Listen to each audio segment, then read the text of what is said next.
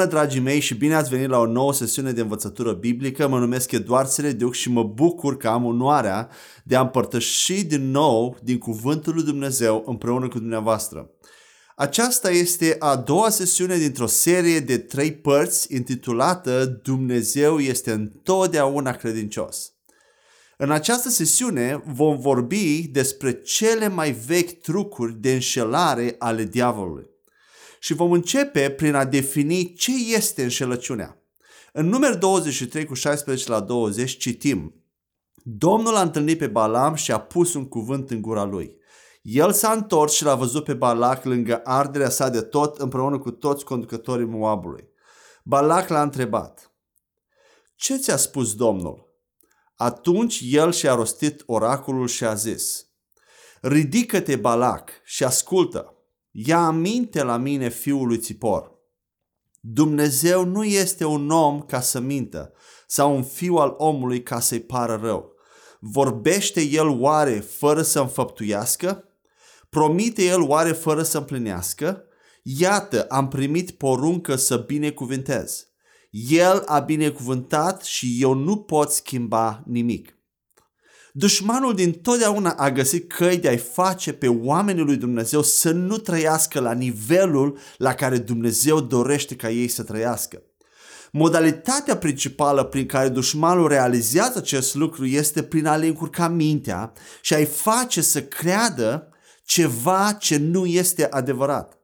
2 Corinteni 11 cu 3 la 4 spune așa dar mă tem ca nu cumva în vreun fel, așa cum șarpele a înșelat-o pe Eva prin viclenia lui, tot așa mințile voastre să fie corupte de la simplitatea care este în Hristos.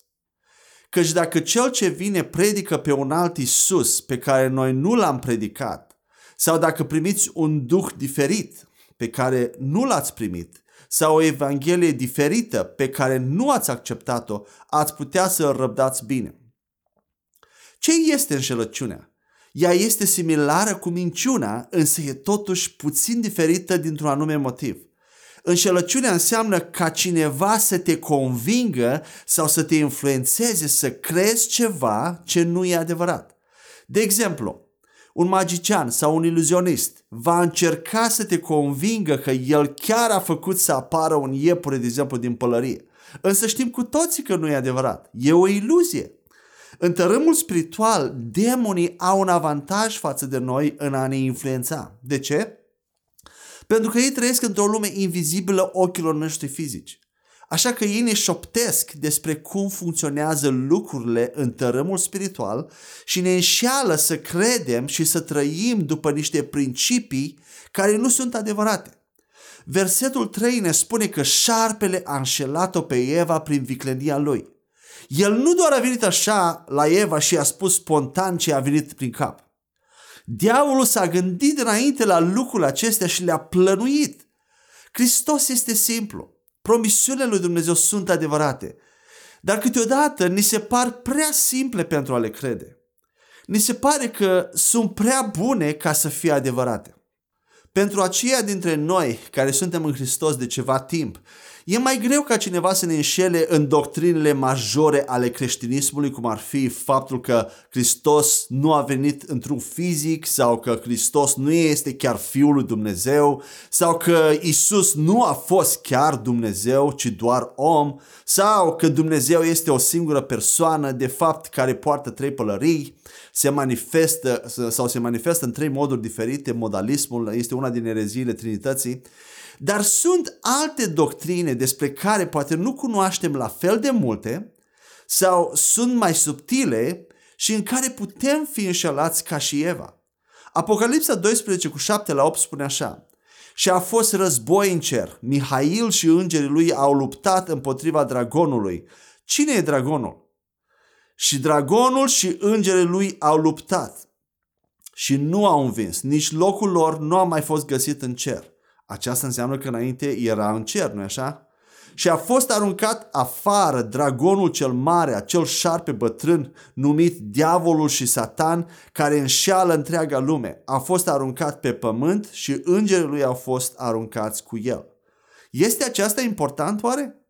Scopul principal al lui Satan este să te înșele, adică să te facă să crezi ceva ce nu e adevărat și să nu crezi ceea ce este adevărat. Versetul 9 ne spune că Satan a fost aruncat pe pământ. Este oare important acest lucru? Desigur că da. Nu știu cum ești tu, dar eu locuiesc pe pământ încă. Iar el este aici cu noi și încearcă ce? Încearcă tot timpul să ne înșele. Haideți să citim și 1 Timotei 4 cu 1. Iar Duhul spune în mod clar că în timpurile din urmă unii se vor depărta de credință. Aici nu înseamnă pierderea salvării, ci necredință. Dând atenție duhurilor amăgitoare și doctrinelor dracilor. De când a fost scrisă cartea lui Timotei, cred că noi mai mult ca oricare altă generație trăim în vremurile din urmă, nu-i așa? Știți ce este o doctrină? O doctrină reprezintă o învățătură despre un anumit subiect. Doctrinele dracilor înseamnă învățături ale dracilor. Una dintre cele mai eficiente unelte ale demonilor este să-i facă pe învățătorii sau predicatorii din interiorul bisericilor creștine să învețe pe oameni doctrinele dracilor. Nu este asta o victorie imensă pentru diavol să-i facă pe predicatori să aducă învățături demonice, oricât de mici ar fi ele? Desigur că dacă acești învățători ar ști că acelea sunt doctrine demonice, nu le-ar predica niciodată. Dar dacă nu știu și au fost înșelați, atunci ei vor preda în biserică acele învățători și uite așa l-au ajutat pe diavol în lucrările lui fără să-și dea seama. Și e trist acest lucru. Haideți să vedem care este primul truc vechi de înșelare al diavolului. Oare a spus Dumnezeu? În Geneza 3 cu 1 la 6 citim așa. Acum șarpele era mai viclean decât orice fiară a câmpului pe care Domnul Dumnezeu a făcut-o. Și a spus femeii, oare a spus Dumnezeu să nu mâncați din fiecare pom al grădinii? Și femeia a spus șarpelui, putem să mâncăm din rodul pomilor grădinii. Dar din rodul pomului care este în mijlocul grădinii, Dumnezeu a spus să nu mâncați din el, nici să nu-l atingeți, ca nu cumva să muriți. Și șarpele a spus femeii, nu veți muri nici de cum, fiindcă Dumnezeu știe că în ziua în care voi mâncați din acesta, atunci ochii voștri vor fi deschiși și veți fi ca Dumnezei, cunoscând binele și răul. Și când femeia a văzut că pomul era bun pentru mâncare și că era plăcut ochilor și un pom de dorit să facă pe cineva înțelept, ea a luat din rodul lui și a mâncat și a dat de asemenea soțului ei care era cu ea și a mâncat și el. Păcatul, moartea, nesiguranța și rușinea au intrat în lume când Adam și Eva au mâncat din pomul interzis. Acum, haideți să vedem care sunt cele mai vechi trucuri de înșelare ale diavolului. Primul lucru pe care diavolul îl spune femeii este următorul. Oare a spus Dumnezeu cu adevărat? Primul lucru pe care diavolul îl încearcă este să-i facă pe oameni să, se, să pună la îndoială ceea ce Dumnezeu a spus în cuvântul său. El mai folosește și fraze de genul următor. Oare chiar exact aceasta a intenționat el să spună?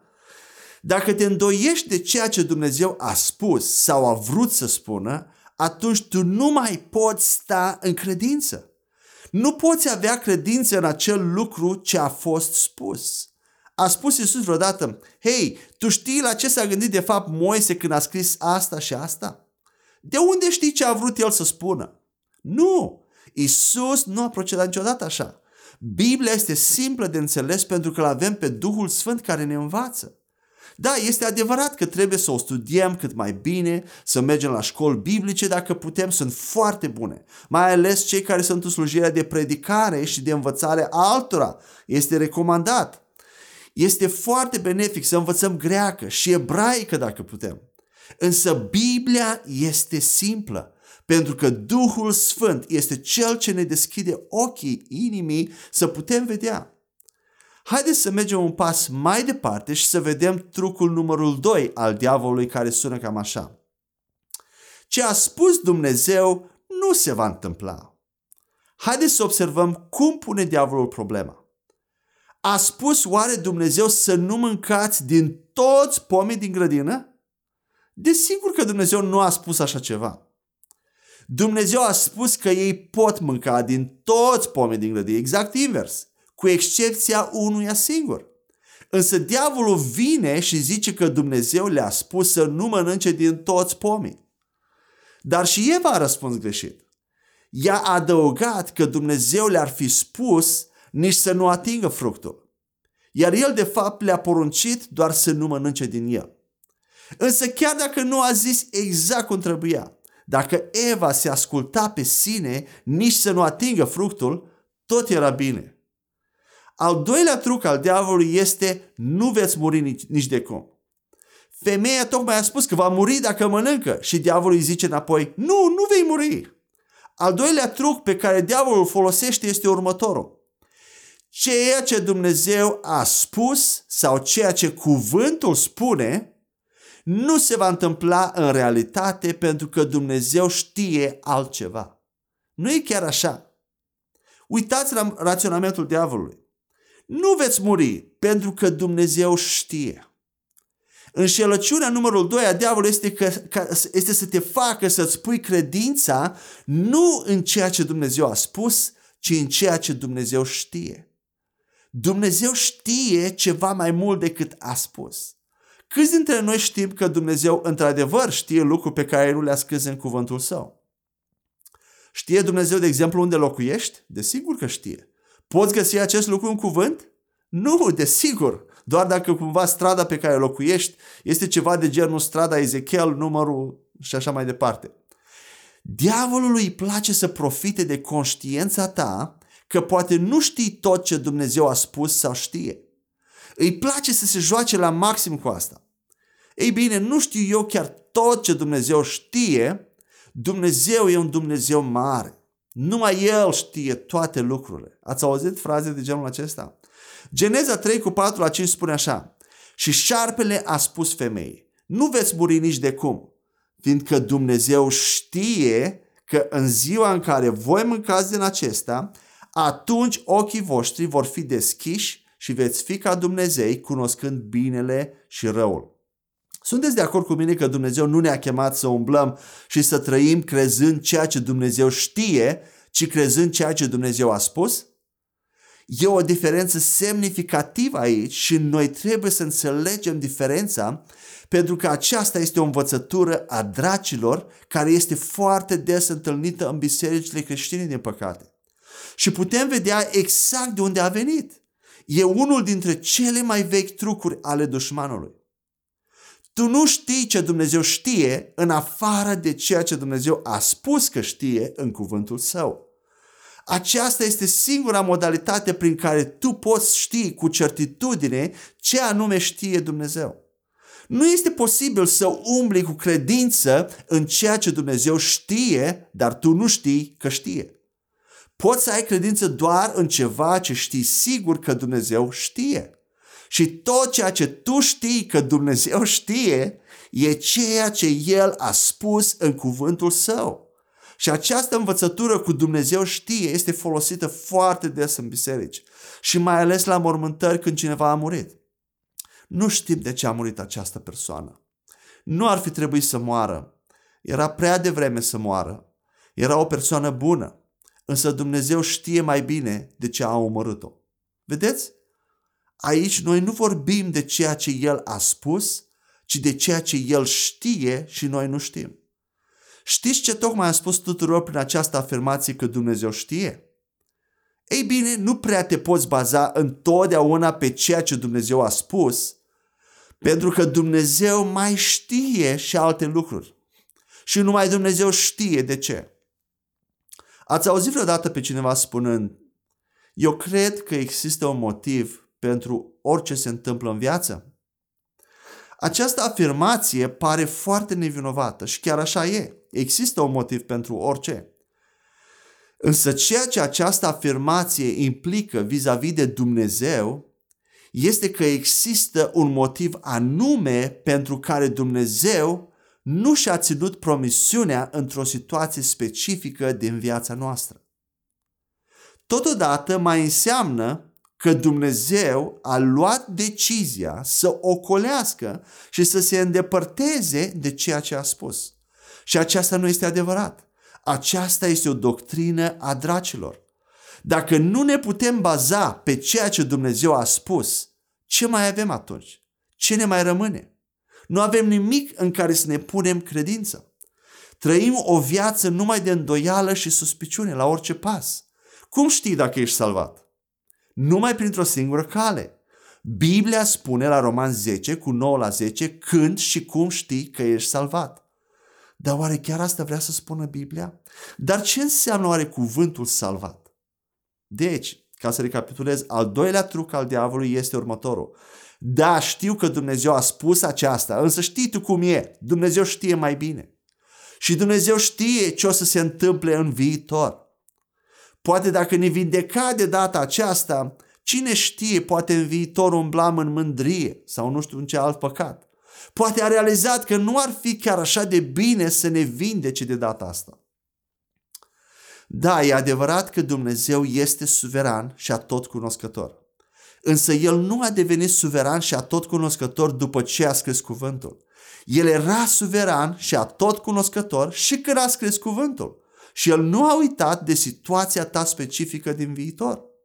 În toată precunoașterea și înțelepciunea lui Dumnezeu, El ne-a dat aceste promisiuni pentru că știa că le poate ține și că le va ține. Toate promisiunile lui Dumnezeu sunt da și amin. 2 Corinteni 1 cu 20. Nu sunt nu sau poate nu. Haideți să recitim număr 23 cu 16 la 20.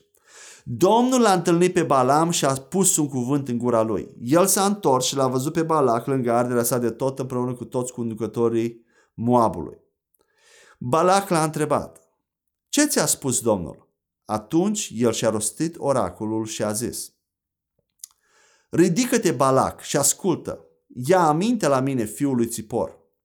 Dumnezeu nu este un om ca să mintă sau un fiu al omului ca să-i pară rău. Vorbește el oare fără să înfăptuiască? Promite el oare fără să împlinească? Iată am primit poruncă să binecuvintez. El a binecuvântat și eu nu pot schimba nimic. Observați că pasajul nu spune nimic de ce știe Dumnezeu, ci de ce a spus El. Nu tot ce a spus Dumnezeu se va împlini pentru că El știe. Acesta este cel mai vechi truc al lui Satan din Biblie. Eva s-a uitat la ce vedea, a acționat pe baza a ceea ce credea ea că Dumnezeu știe și ce s-a întâmplat. A murit imediat. Ți-l poți imagina pe Adam zicând în timp ce era dat afară din grădină, ei bine, nu înțeleg de ce suntem dați afară. Se certa cu Eva. Parcă Dumnezeu a spus că trebuia să locuim în grădină. Dar trebuie să existe un motiv. Știu că Dumnezeu e credincios și că El are un motiv pentru aceasta, pentru care ne dă afară. El știe mai bine. Normal că are un motiv. Motivul ești tu, Adam. Tu ai acționat pe baza a ceea ce Dumnezeu știe în loc să acționezi pe baza a ceea ce Dumnezeu a spus. Știi ce ar fi trebuit să spună Eva când șarpele i-a zis că Dumnezeu știe? Ea ar fi trebuit să spună, ei bine, nu știu ce știe Dumnezeu și nu prea mă interesează. Dar El mi-a spus să nu mănânc din acest pom, că voi muri. Probabil șarpele ar fi răspuns înapoi, dacă ne imaginăm un dialog. Da, dar Dumnezeu în cunoașterea Lui suverană, El știe, la care Eva putea să spună, da, s-ar putea să ai dreptate, nu zic, dar Dumnezeu mi-a spus să nu mănânc, punct. Oare cum a răspuns Isus, ultimul Adam, în comparație cu primul Adam? În 1 Corinteni 15 cu 45, Biblia spune așa. Astfel și este scris. Primul om, Adam, a fost făcut un suflet viu. Ultimul Adam a fost făcut un duh dătător de viață. Ultimul Adam, Isus, a venit să facă ceea ce primul Adam nu a reușit, adică să treacă prin ispite și să câștige. Primul Adam a păcătuit și a mers împotriva a ceea ce Dumnezeu a spus. Isus a venit și a trecut prin același tip de ispite, dar nu s-a bazat pe ceea ce Dumnezeu știa, ci s-a ținut de ceea ce Dumnezeu a spus. Matei 4 cu 1 la 11 spune așa. Atunci a fost Isus condus de Duhul uh, sus în pustie să fie ispitit de diavolul. Și după ce a postit 40 de zile și 40 de nopți, la urmă a flămânzit. Și când ispititorul a venit la el, i-a spus, Dacă ești Fiul lui Dumnezeu, poruncește ca aceste pietre să se facă pâini. Dar el a răspuns și a zis, Este scris, omul nu va trăi numai cu pâine, ci cu fiecare cuvânt care este din gura lui Dumnezeu. Atunci diavolul a luat sus în sfânta cetate și l-a așezat pe un turn al templului și a spus, Dacă ești Fiul lui Dumnezeu, aruncă-te jos fiindcă este scris, vine și diavolul acum, el va porunci îngerilor săi referitor la tine și te vor purta pe mâini, ca nu cumva să îți lovești piciorul de vreo piatră. Iisus i-a spus, din nou, este scris, să nu ispitești pe Domnul Dumnezeul tău. Din nou, diavolul a luat sus pe munte, pe un munte foarte înalt și a arătat toate împărățiile lumii și gloria lor. Și a spus, toate acestea ți le voi da dacă te prosten și mi te închini. Atunci Isus i-a spus, pleacă de aici, Satan, fiindcă este scris, să te închini Domnului Dumnezeului tău și numai Lui să îi servești. Atunci diavolul a lăsat și iată îngeri au venit și i-au, și i-au servit. Vă rog să observați în versetul 3 primul lucru cu care vine diavolul. Dacă ești Fiul lui Dumnezeu, atunci fă aceasta. Oare ești Fiul lui Dumnezeu? Isus și părinții lui știau foarte bine că el era Fiul lui Dumnezeu, încă de când avea 12 ani. Când a zis, el a zis că trebuia să fie în casa tatălui său și nu se referea la casa templarului, nu așa? El știa deja că scripturile Vechiului Testament vorbeau despre el. Magii, păstorii și îngerii care au apărut la păstori, la fel, au adeverit același lucru. Apoi la botezul în apă cu Ioan Botezător, ce să mai zic și acolo, Dumnezeu însuși a mărturisit public dintr-un nor că Isus era Fiul Său prea iubit. Adică Satan nu știa că El e Fiul lui Dumnezeu? Ba da, că altfel nu ar mai fi venit cu astfel de ispită. Nu e interesant că diavolul se folosește iar de mâncare ca primă ispită și la Isus? Dacă avem un apetit prea mare și nesănătos pentru mâncare, acela este un punct slab care deschide de obicei ușa și spre alte apetituri păcătoase. Și noi putem lucra la a scădea pofta de mâncare prin post. nu așa? Dumnezeu ne-a dat o unealtă. Dumnezeu ne-a dat antidotul. Nu cred că degeaba Dumnezeu ne îndeamnă la post regulat. Și Isus și-a început lucrarea de slujire prin post. Dacă câștigăm bătălia acolo, cu mâncarea, cu trupul nostru, se va vedea și în alte domenii. Postul regulat trebuie să devină parte integrantă din viața normală de credincios, ca și rugăciunea, închinarea și cititul cuvântului. Și nu ca să obții ceva, ci parte din creșterea ta spirituală. Ce a răspuns Isus prima dată lui Satan? Este scris. Aceasta a spus Dumnezeu. Omul nu va trăi doar cu pâine, ci cu orice cuvânt care iese din gura lui Dumnezeu la versetul 6, diavolul vine iarăși cu aceeași placă. Dacă ești Fiul lui Dumnezeu, ce îi răspunde Isus? Foarte e comic aproape. Este scris. Știți că Isus era cuvântul întrupat și tot ce spunea El urma să fie trecut cu litere roșii în Biblie, în unele Biblii. Și totuși, în acea circunstanță, El a citat exact ce Dumnezeu a spus deja și era scris deja. El nu a venit cu ceva nou și s-a ținut de ceea ce deja era scris. Isus ne-a arătat diferența dintre eșecul lui Adam și succesul său. Sabia Duhului este cuvântul vorbit al lui Dumnezeu. Tu nu ai o sabie a cunoașterii lui Dumnezeu, a ceea ce Dumnezeu știe, ci a cuvântului. Când te arunci în afara a ceea ce Dumnezeu a spus, vei fi întotdeauna în confuzie. Uitați la versetul 4 ce a răspuns Isus că omul va trăi cu orice cuvânt care vine din gura lui Dumnezeu, nu din mintea lui Dumnezeu. Când dușmanul vine la tine și îți șoptește, a spus oare Dumnezeu cu adevărat că ești iertat de toate păcatele, inclusiv cele viitoare? Crezi tu că ești chiar iertat? Hai mai las-o la punctul mort, că doar te știi. Te, te știi și tu pe tine cum ești. Nu trebuie să-ți reamintesc eu. Ai dat-o în bară și de data asta urât de tot. Chiar ai impresia că mai ești iertat și acum? Știi ce trebuie să răspunzi? Ei bine, Dumnezeu a spus că nu mai este nicio condamnare pentru cei ce sunt în Hristos Isus. Și dacă mi-am mărturisit păcatele, El este credincios și drept și m-a iertat de toate păcatele. Da, vorbește cu tine însuți, vorbește chiar vocal cu mintea ta ca să auzi. Chiar crezi că asta a vrut să spună Dumnezeu prin versetele alea? Adică tu vrei să le iei chiar literal. Acolo trebuie să fie niște figuri de stil ceva, niște cuvinte în greacă care schimbă complet înțelesul. De unde știi că la asta s-a referit? Din cuvânt, poți să răspunzi. Da, dar Dumnezeu te știe pe tine și știe că deja ai cerut iertare pentru păcatul ăsta din nou și din nou și știi, este o limită și la Dumnezeu. Când ajunge la punctul acela, până și El, Dumnezeu zice că e de ajuns, m-am săturat. Nu știu ce spui tu acolo, dar știu că cuvântul spune că sunt iertat. O să te ajute Dumnezeu în domeniul financiar? Cât despre finanțe, Dumnezeu știe că nu ești prea disciplinat cu banii tăi și că cheltui prea mult. Iar tu răspunzi înapoi. Tot ce știu este că Dumnezeu va suplini toată nevoia mea conform bogățiilor sale în glorie. Filipeni 4 cu 19. Da, dar Dumnezeu știe că dacă te scoate din datorie și te binecuvintează, tu iar ai să ajungi acolo, ba chiar ai să faci alte prostii sau ai să te mândrești. Iar tu răspunzi înapoi.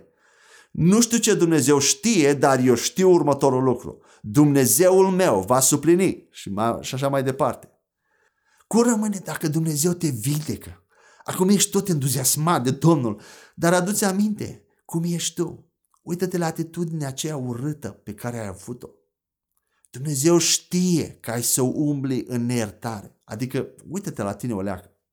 Dumnezeu știe că dacă te vindecă, ai să te duci iarăși la păcătoșenile tale. Iar tu poți să răspunzi acelei voci din nou. Ei bine, nu știu ce știe Dumnezeu, dar eu știu că prin rănile Lui am fost vindecat. Da? Atunci cum explici de ce persoana asta nu s-a vindecat? Și tu răspunzi, nu știu de ce nu s-a vindecat, dar știu că Dumnezeu e întotdeauna credincios cuvântului său. În ultimul punct al acestei sesiuni aș vrea să vorbesc puțin despre cuvântul lui Dumnezeu care este stabilit și hotărât în cer.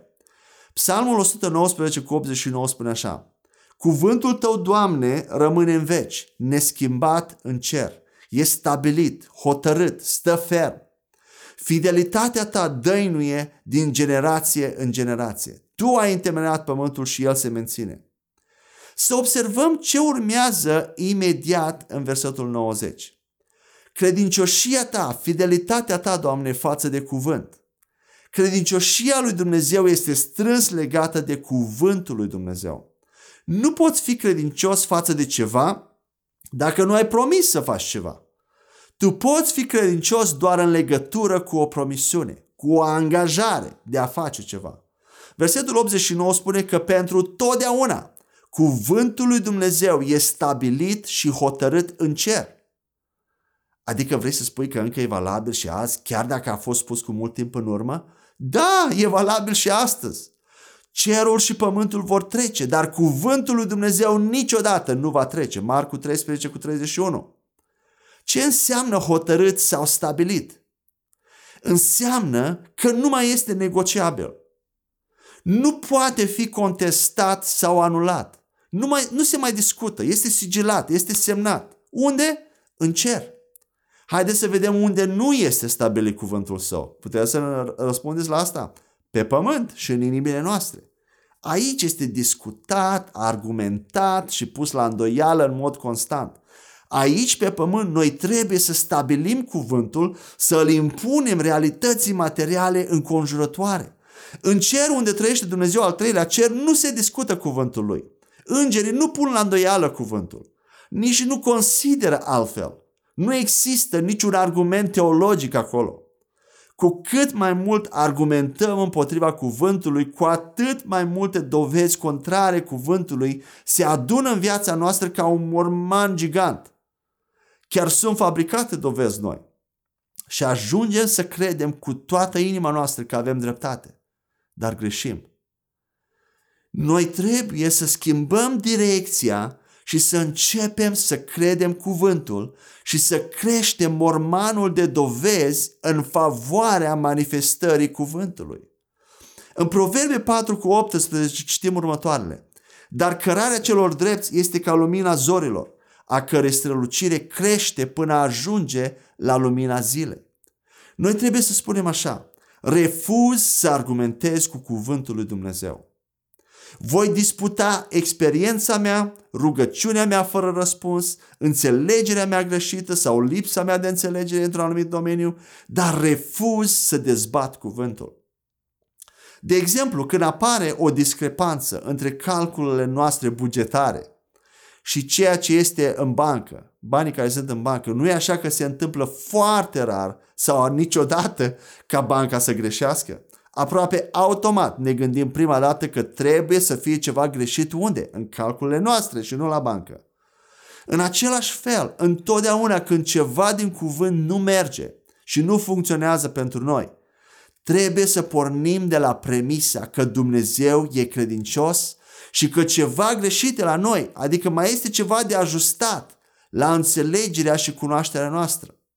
Nu mă refer aici la păcate, că ai păcate sau la moralitatea noastră, asta nu-L oprește pe Dumnezeu.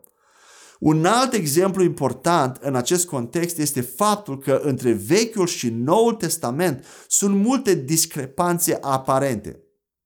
Și noi trebuie să interpretăm Vechiul Testament în lumina Noului Testament. Adică ultima revelație dă sens și înțelegere sau informează revelațiile mai vechi. Din păcate, noi interpretăm invers de cele mai multe ori Noul Testament în lumina Vechiului Testament. Adică îl vedem pe Dumnezeu și natura sa din prisma legii, a, a, a legii aspre a lui Moise și nu din trăirea plină de dragoste și sacrificiu a lui Isus, care a fost întipărirea exactă a Tatălui. Auzi pe unii spunând, da, Dumnezeu nu m-a vindecat sau nu m-a scăpat dintr-o situație, dar acum înțeleg de ce nu a făcut-o. Și încep să ghicească și să descrie un scenariu întreg ca și cum Dumnezeu le-a dat un capitol nou din Biblie în legătură cu experiența lor. Și desigur, aceasta ne dă o anumită alinare emoțională și psihologică și o eliberare de supresiunea de a ne da nouă și altora o explicație de ce nu s-a împlinit cuvântul. Vom fi foarte surprinși în cer uh, de toate aceste scenarii. Dar ceea ce mai face acest lucru este că explică o situație printr-o ghicire sau presupunere care e în afara cuvântului.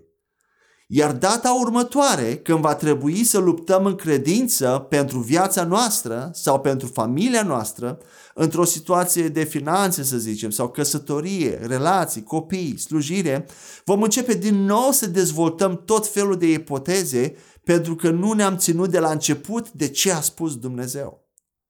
Dar Dumnezeu e hotărât în cer. El a spus ce a avut de spus și așa rămâne pentru totdeauna. Încercarea de a reconcilia viața și experiența noastră cu ceea ce spune cuvântul este un proces dificil și inconfortabil, așa este. Dar noi trebuie să luăm o hotărâre. Mai bine poate să nu înțelegem totul și să admitem că nu înțelegem, în loc să ne purtăm ca și cum înțelegem totul și astfel să schimbăm, să schimbăm ce a spus Dumnezeu. Iar în felul acesta să nu vedem promisiunile lui Dumnezeu împlinite în viața noastră. Dacă tu crezi că cuvântul trebuie să se conformeze cu viața ta actuală, ori altfel nu e adevărat, atunci ai să fii dezamăgit. Deoarece este exact invers. Viața ta trebuie să se conformeze cu ceea ce spune cuvântul. Și nu mă refer doar la moralitate. Schimbarea direcției vieții noastre conform cu ceea ce e scris în cuvânt ia timp. Nu se întâmplă peste noapte. E ca o corabie care o cărnim de la cârmă, dar ia timp până când corabia face turnura. Și noi nici nu se sesizăm foarte bine când se face aceasta. Dar ea se face. Dacă am schimbat direcția de la cârmă și o menținem schimbată îndeajuns de mult timp. Nu ne răzgândim. Cel mai bine se observă acest mecanism atunci când te afli pe un vas imens de croazieră, dacă ați avut odată ocazia să mergeți. Acea cârmă mică a vasului vieții noastre e vorbirea noastră de zi cu zi. Iacov 3 cu 4 la 6 spune, Iată și corăbile, oricât de mari ar fi și purtate sub vânturi violente, totuși sunt conduse cu o cârmă foarte mică, ori încotro dorește cârmaciul. Astfel și limba este un membru mic și se fălește cu lucruri mari. Iată un foc mic ce lucru mare aprinde. Și limba este un foc, o lume a nedreptății. Astfel este limba printre membrele noastre. Întinează tot trupul și aprinde cursul naturii sau cursul existenței și este aprinsă de iad. Limba sau vorbirea firească a omului natural, cu sau fără Hristos, este un foc din iad care influențează evenimentele viitoare ale vieții și existenței lui, a omului natural. Cu limba noastră de, uh, uh, ne proiectăm viitorul și direcția vieții noastre. Nu la întâmplare primul lucru pe care Dumnezeu l-a făcut când l-a trimis pe Duhul Sfânt la Rosalei, ce a fost? A fost să trimită un alt foc din cer care să preia controlul limbii noastre și să anuleze focul iadului și direcția morții pentru viața noastră, pentru existența noastră. Aceasta este vorbirea în limbi, care dacă este practicată în mod regulat, ne face în mod inconștient să trăim în voia perfectă a lui Dumnezeu în toate aspectele vieții noastre. Ne duce pe direcția binecuvântării, succesului și al victoriei. Vorbirea în limbi este o modalitate puternică prin care ne proiectăm viața și ne influențăm destinul într-un mod divin. Prin vorbirea în limbi vom ocoli inconștient, fără să fim noi atenți, întâmplările nefaste care atacă pe toți oamenii și vom intra pe ușile de, binecu- ușile de binecuvântare pe care alții nu le văd. Proverbe 15 cu 4 spune că o limbă sănătoasă este un pom al vieții dar perversitatea în ea este o spărtură în duh. Atunci când vorbim conform cuvântului lui Dumnezeu pe care l-a spus peste, peste situațiile noastre sau când vorbim în limbi, atunci de fapt ne hrănim din pomul vieții care era în grădina Eden și avem viață. Aceasta înseamnă o limbă sănătoasă. Însă vorbirea contrară cuvântului, adică vorbirea firească, bazată pe cele cinci simțuri, sau lipsa îndelungată a vorbirii în limbi, creează o spărtură în duh, adică în lumea spirituală, în ce privește viața noastră și evenimentele care se întâmplă în lumea noastră personală influențează existența noastră. Lumea noastră personală este ansamblul de situații, persoane și întâmplări cu care ne confruntăm personal în fiecare zi. Când ne plasăm în afara cuvântului lui Dumnezeu prin vorbirea noastră regulată, contrară cuvântului, suntem neprotejați și experimentăm aceleași lucruri rele pe care oamenii fără Dumnezeu le experimentează. Aceleași boli, eșecuri, accidente, sărăcie și în cele din urmă moartea prematură uneori. Însă nu trebuie să fie așa cu noi, cei în Hristos, iar decizia de a face o schimbare ne aparține. Mă rog ca Dumnezeu să vă binecuvinteze și să continue să vă dea tot mai multă revelație din cuvântul Său în cunoașterea sa, pentru că este extraordinar. Fiți binecuvântați. Amin.